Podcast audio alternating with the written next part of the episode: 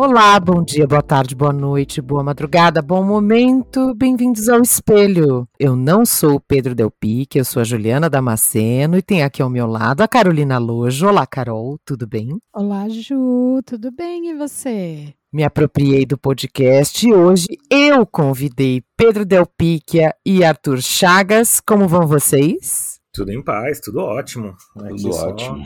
É bom ser liderado de vez em quando.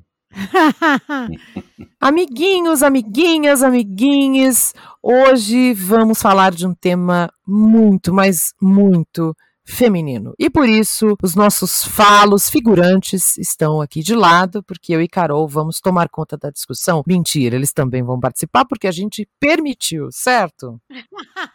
e sobre o que, que a gente vai falar hoje, Carol? Olha, Ju, hoje a gente vai falar de um tema um pouco espinhento e um pouco, eu acho que talvez seja inspirador para outras meninas e muito educativo para muitos homens e meninos por aí, que é o quanto que nós mulheres temos que nos adequar para encaixar num padrão socialmente masculino aí de beleza, de personalidade, de corpos e emoções e até voz, né? Até tem essa. Então, o quanto que a gente está predisposta aí a passar por essas coisas sem nem perceber. Então, eu acho que esse podcast é especial para as meninas que ainda não perceberam que tem feito isso, né? Como é que sai dessa situação?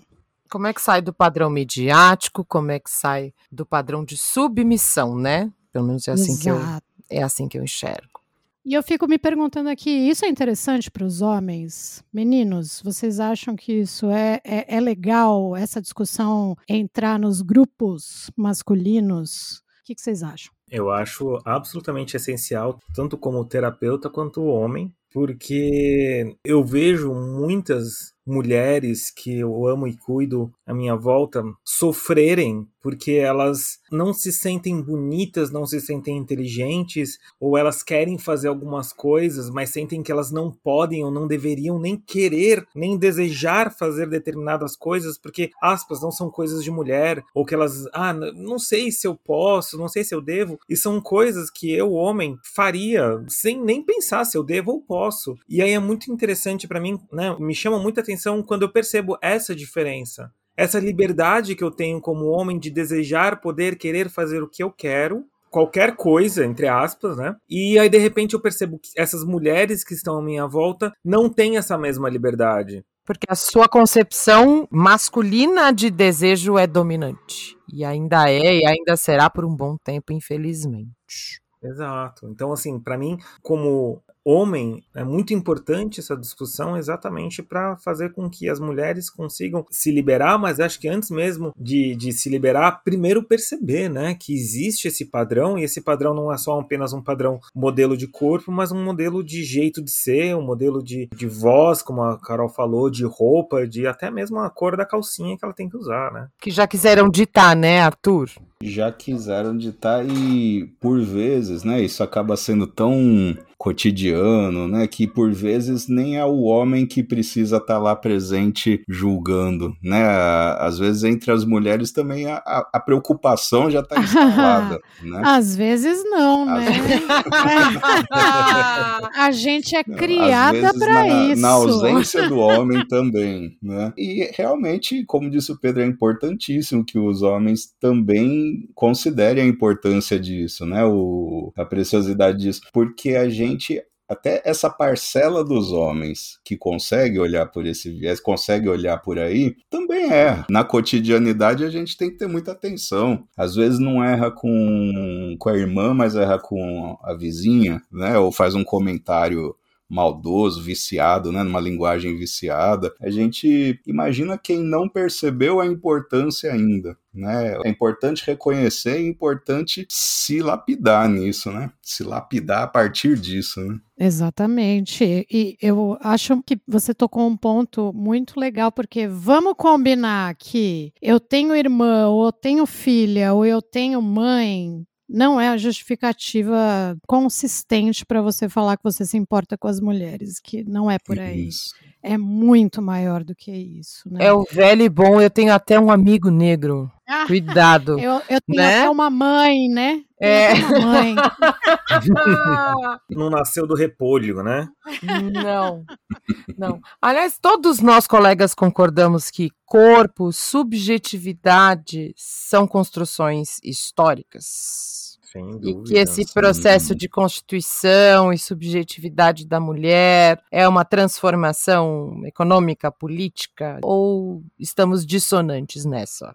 Totalmente. bastante consonantes. Consonantes estamos. Consonantes, muito bom. Sim. Eu comecei a fazer um curso nesse mês para dar uma revisada em coisas que eu já tinha estudado de Foucault lá na época do mestrado, né? E tem uma questão que apareceu em, em debate, né, que eu achei interessante no curso, que é a seguinte: na verdade está lá no Foucault, mas é, reapareceu para mim agora, né? Que todas as uh, todos os, os, públicos, digamos assim, a criança, o idoso, o negro, a pessoa que está fora do padrão estético, a pessoa que vive em situação de rua, a pessoa que é discriminada por ser dependente química, quaisquer que sejam, né? Sempre a cada momento histórico vai sendo trazido cada vez mais para o centro do grupo.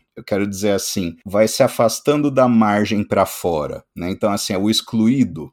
É, a cada época o excluído de uma época vai sendo incluído na época seguinte, ou seja quando for, né? Só que sempre tem um excluído, né? E sempre tem alguém que não está tão no centro assim. Então, alguns são mais incluídos do que outros. Mesmo que não seja exatamente um excluído, parece que parece não, né? Fato que alguns são mais reconhecidos como incluídos do que outros, né? Sim, nossa, mas é muito legal essa essa reflexão é perfeita, porque é exatamente isso que a gente vê nos nossos consultórios, na vida, né? O quanto que as discussões vão se desdobrando e cada vez mais outras vozes a gente vai ouvindo pelo caminho, né? E a voz das mulheres é muito recente também que a gente está ouvindo, né? Pensa aí na revolução lá sexual nos anos 70, com o advento que eu já li por aí, né? Primeiro da máquina de lavar e depois da pílula anticoncepcional, né? Os... que para mim, particularmente, é a grande libertação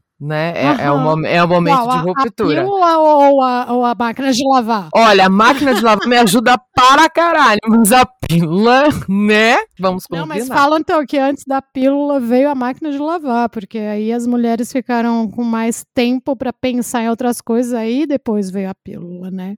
Você sabe, uma pequena anedota pessoal, meus pais venderam o faqueiro de prata do casamento deles na década de 70 para comprar uma máquina de lavar louça. Ui, ah! nossa, Eles são muito marajás, meu Deus do céu. Não, não, não. É assim. Minha mãe sempre falou: pra que, que eu vou querer um faqueiro de prata? Eu não quero lavar prato. Ah, sua mãe é muito. Ela é muito moderna, né? Ela é uma outra coisa, fora da curva. Exato.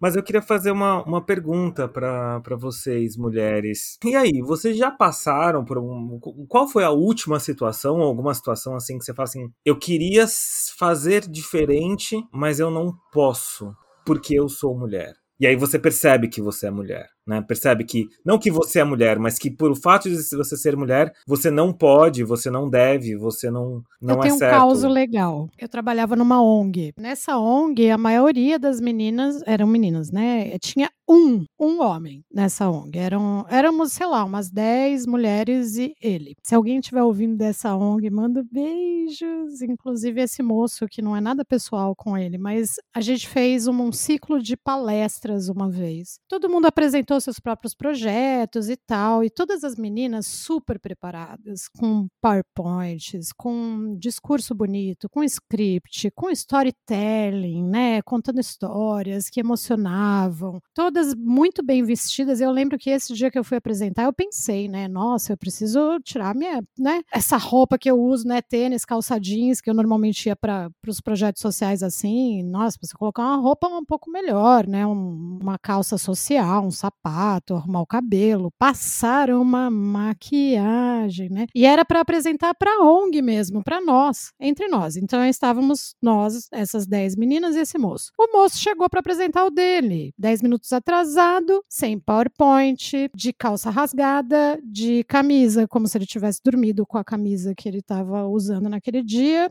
e falou assim: ah, gente, eu não sei, eu não me preparei, não. É... Tô aqui, vou apresentar aqui. Foi assim que aconteceu. Blá. e falou. Todas aplaudiram, de pé. Todas. Oi! É.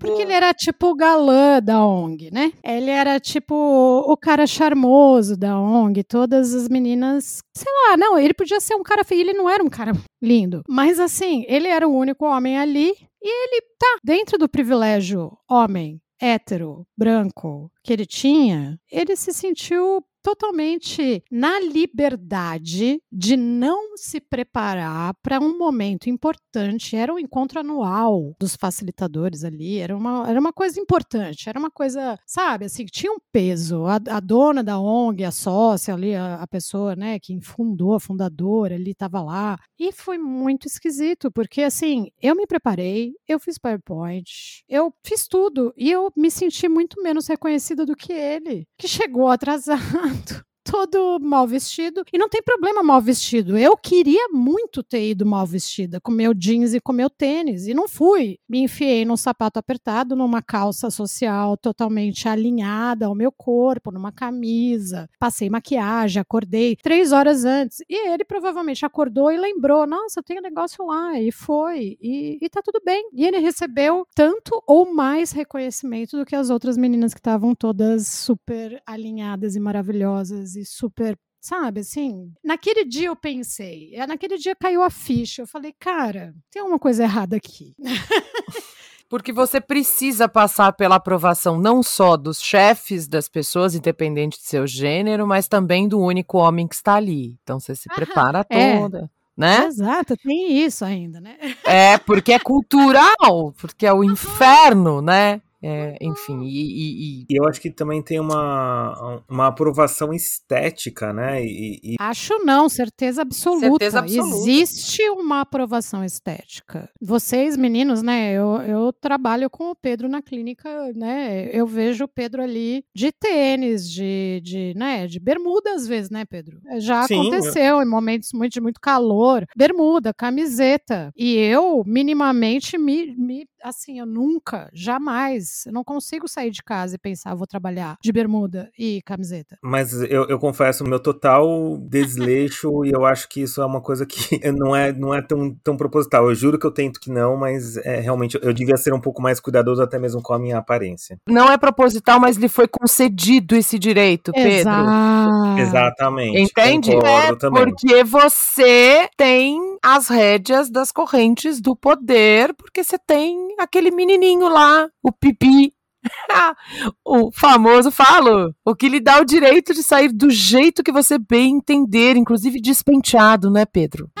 com certeza, inclusive estou nesse momento enquanto falo com vossas senhorias. Eu só queria dizer, um, o meu caso enquanto mulher é, é uma frase só, rapidinha: jornalismo esportivo. Ponto final. Nossa Senhora. Explica, vai, é Ju. Não, explica um pouquinho, vai. explica só um pouquinho. Não, o, o, jornalismo esportivo é absolutamente dominado por homens. Hoje a gente consegue ver algumas mudanças muito discretas ainda para o meu gosto, de mulheres locutoras, muitas repórteres cobrindo campo, clubes e afins, mas ainda é muito ínfimo. A proporção é 90 para 10. 80 para 20, um pouco sonhadora eu, e até hoje tenho certeza que nos corredores das redações deve-se vir aquela maravilhosa frase: essa daí não deve saber nem o que é um impedimento. Essa daí não sabe o que é escanteio. E outra coisa, se pegar de 20 anos pra cá, que pelo menos nos programas que eu assistia de futebol na época, Milton Neves, na Record, né? Nossa né? se pegar o, as mulheres que foram aparecendo daí pra cá, né, nessa, vamos por aí, de 20 anos pra cá, também eram mulheres que eram modelos, né? Eram mulheres que estavam lá para aparecer na TV com uma imagem num programa para o público masculino, primeiro, né? Sim, a assistente do Milton Neves. Que eram assistentes de início, né? E depois Exatamente. foram conquistando outro tipo de respeito, né? É, então é, é, é, você sugerir uma pauta para o seu editor com um estudo comprovado. Ele diz assim: imagina que uma mulher chuta nessa velocidade aqui, você tá louca. É só porque você é mulher que você tá querendo fazer uma matéria dizendo que uma mulher chuta nessa velocidade com essa potência. Era uma matéria sobre a Marta que eu estava tentando emplacar. Isso foi há 10 anos, 12 anos, não foi agora. Mas enfim. Pegando um pouquinho desses ganchos que vocês estão falando, o que me dá a impressão é que assim, as mulheres elas são obrigadas a viver buscando um certo padrão de comportamento, seja um, um padrão assim de corpo, de comportamento, de roupa, e que assim esse ponto perfeito, esse lugar de padrão, ele não apenas ele não existe, como ele é impossível de chegar, mas tem uma certa aura de que é possível chegar. E eu dou um exemplo para ver se vocês concordam, que é o exemplo da maquiagem. É um exemplo que às vezes eu vejo, até mesmo já ouvi casos na clínica e também de amigas, que é assim, se a mulher usa maquiagem, ela tá tentando ser mais bonita, ela é falsa, porque a beleza de verdade é aquela beleza natural, ou até mesmo ela é fútil, né? Ah não, maquiagem é coisa de mulher fútil. Só que se ela não usa maquiagem, ela é desleixada desleixada, ela não cuida da aparência, ela tá doente, ela tem algum problema. E aí fica naquela situação, né, desgraçada, que assim, não tem escapatória, né? Essa história da maquiagem também me remete a uma ideologia consumista, a, uhum. a qual a gente também é obrigada a se curvar, por vezes, ou não, né? Ah, não no meu caso, Sim. mas que controla, que explora o comportamento, o modo de pensar. Uh, mulheres que são público-alvo de moda, né? É campanha publicitária publicitária, revista, programa de televisão, impondo o tipo, a cor, a roupa, o acessório, o calçado. A gente é induzida a consumir, né, dentro desse padrão de comportamento capitalista também, além de tudo tem mais essa. A gente é obrigada a consumir e ter o nosso comportamento influenciado e tal, e todo mundo se esquece de pelo menos pensar um pouquinho para tentar desconstruir essa lógica, para quebrar essa corrente destrutiva e tal. Não, e Ju, eu digo mais, é, não é que a gente também é, é, susceptível a essa coisa do consumo, não. Eu acho que isso tudo está muito ligado, está completamente ligado. É o padrão definido pelos homens, né? O padrão estético de beleza, né? Até isso, né? Que, que a gente fala, o padrão de beleza, né? Exato. Tipo, o que é beleza para você, né? É um padrão ali de corpos e de cores e de aspectos. E, cara, isso é muito cruel, porque uma coisa alimenta a outra. E eu não lembro, acho que foi um quadrinho que eu vi, um meme, alguma coisa, que a gente passa tanto tempo, a gente, mulher, é obrigada a passar tanto tempo consumindo revista, consumindo é, notícia, consumindo coisas sobre a feminilidade, como ser feminina, como agradar o seu marido. Eu lembro das capas de Nova nos anos 90.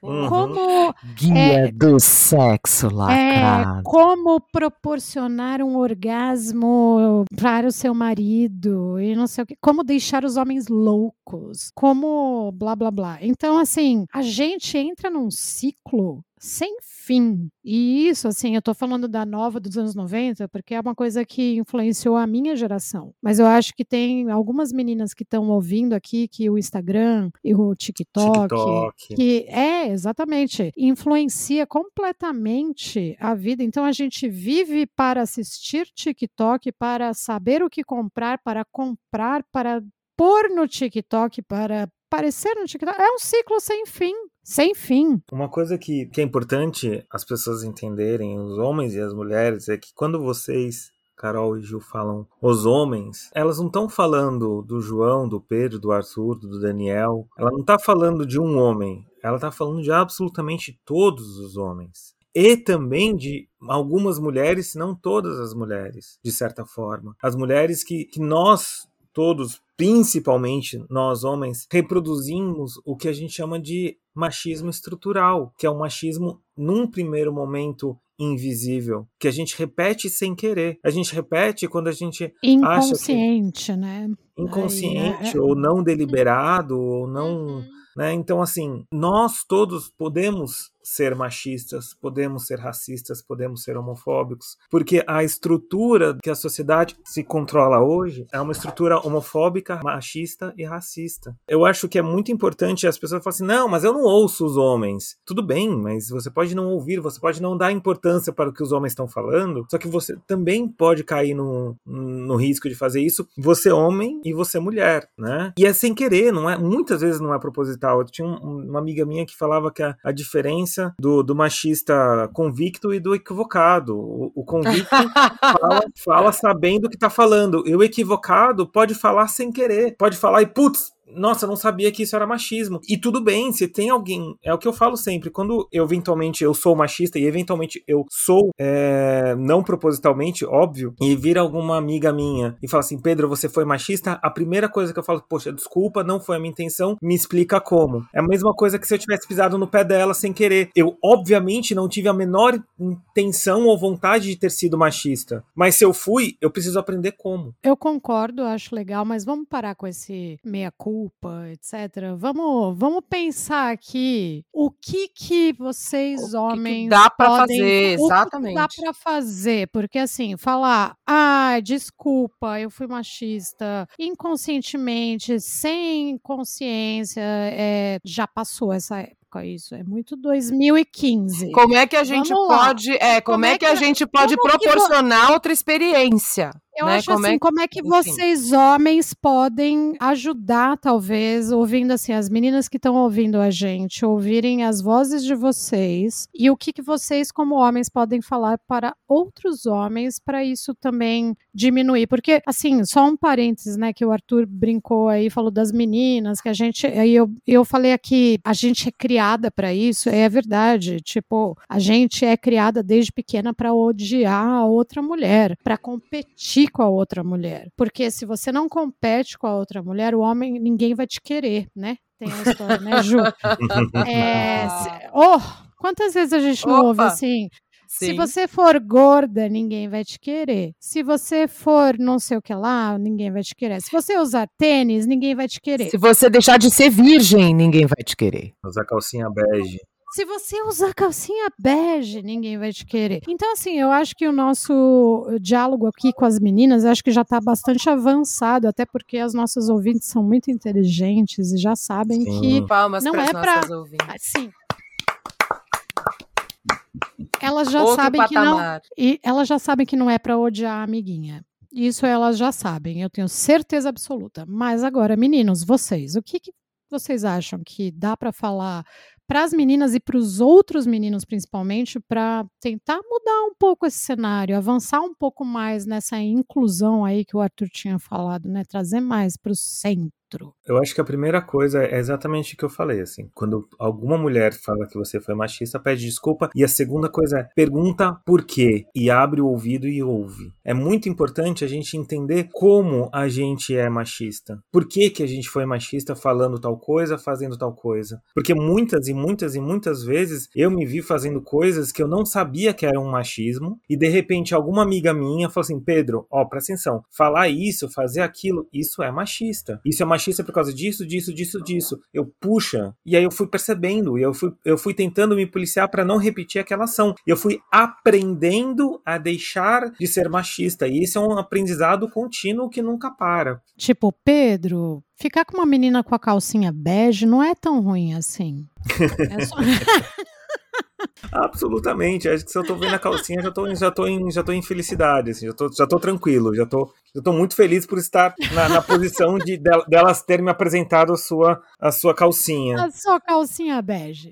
Exato. E aí isso com uma mulher. E eu acho que quando eu estou com um homem, eu fazer o outro lado, né? Eu fazer, tipo, virar pro cara e falar assim, cara, isso aqui não é legal. O que você tá falando é machismo. Vez ou outra, você fala de uma outra maneira, né? Então, vez ou outra você tá lá e o cara fala assim, ah, porque a mina tá querendo, tá usando aquele vestido que ela quer dar. E eu já virei pro cara e virei e falei assim, olha, é bem provável que ela queira mesmo. E só porque você fala desse jeito e você é escroto assim, provavelmente você não vai comer, seu idiota. Né? Foi uma boa resposta, mas eu não sei se foi a melhor né? Talvez falar para ele que ela podia andar como ela quisesse, que não significava que ela queria dar, né? Mas foi boa a sua resposta, a tiradinha. Vo inclusive, vocês, como psicólogos, estando nessa discussão, podem ajudar a construir uma nova subjetividade. Não só sobre o corpo das mulheres, Sim. mas sobre o comportamento, sobre como ela se vê no mundo, sobre outras formas de ser, de existir. E se quiser procriar, procria. Se não quiser, não procria. Se quiser maquiar, igual fazer PowerPoint, como a Carol, se não quiser, não faz e foda-se. Entendeu? Vocês estão num papel muito importante também. Como eu ah. queria ter chegado naquela apresentação sem um PowerPoint. É. e aproveitando essa deixa, eu gostaria muito de agradecer a você, ouvinte do Espelho, que sempre nos acompanha. Gostaria de deixar aqui as nossas arrobinhas de Twitter para vocês nos seguirem, mandarem mensagem, mandarem suas sugestões, arroba espelho psi, arroba Pedro Psico, que só tem moto e, e não sei mais o que, mas ele tá lá no Twitter. Arroba Carolina Loja, arroba Fenda do Sentido. Você pode mandar sua sugestão, sua crítica, será muito bem-vindo. Alguém tem beijo para mandar antes da gente encerrar? Sim, eu tenho os beijos do Instagram aqui da Elo Arruda, do Paulo César, da Milena, da Thaís, da Júlia. Inclusive a Kelly mandou agradecer o episódio que fizemos por sugestão dela. Ah, Kelly! Beijo, Kelly! A, a Paula, a Ma, a Laila, muita gente, as pessoas gostaram muito dos episódios da nostalgia e também o último episódio sobre boicote, sobre auto-boicote e auto-sabotagem, que foi muito interessante. Então, eu gostaria de de mandar um beijo, um abraço, um aperto de mão para todas as pessoas que seguem a gente no Instagram, que reproduz lá, que tá ouvindo e sempre quando eu vejo um story eu dou repost porque é importante que as pessoas saibam que a gente vê quando dá tempo, né? Peço perdão quando a gente demora um pouquinho às vezes. Você não vai mandar é. um beijo de mão? Então eu vou mandar o meu beijo de mão hoje para Lívia Laranjeira, jornalista esportiva. Viva as mulheres jornalistas do esporte. Era isso. Uhum. Queria dedicar a ela este programa. Ah, maravilhoso. Um beijo e tchau! Não é assim que você faz? Tchau! Tchau! Subjetividades espelhas. tchau!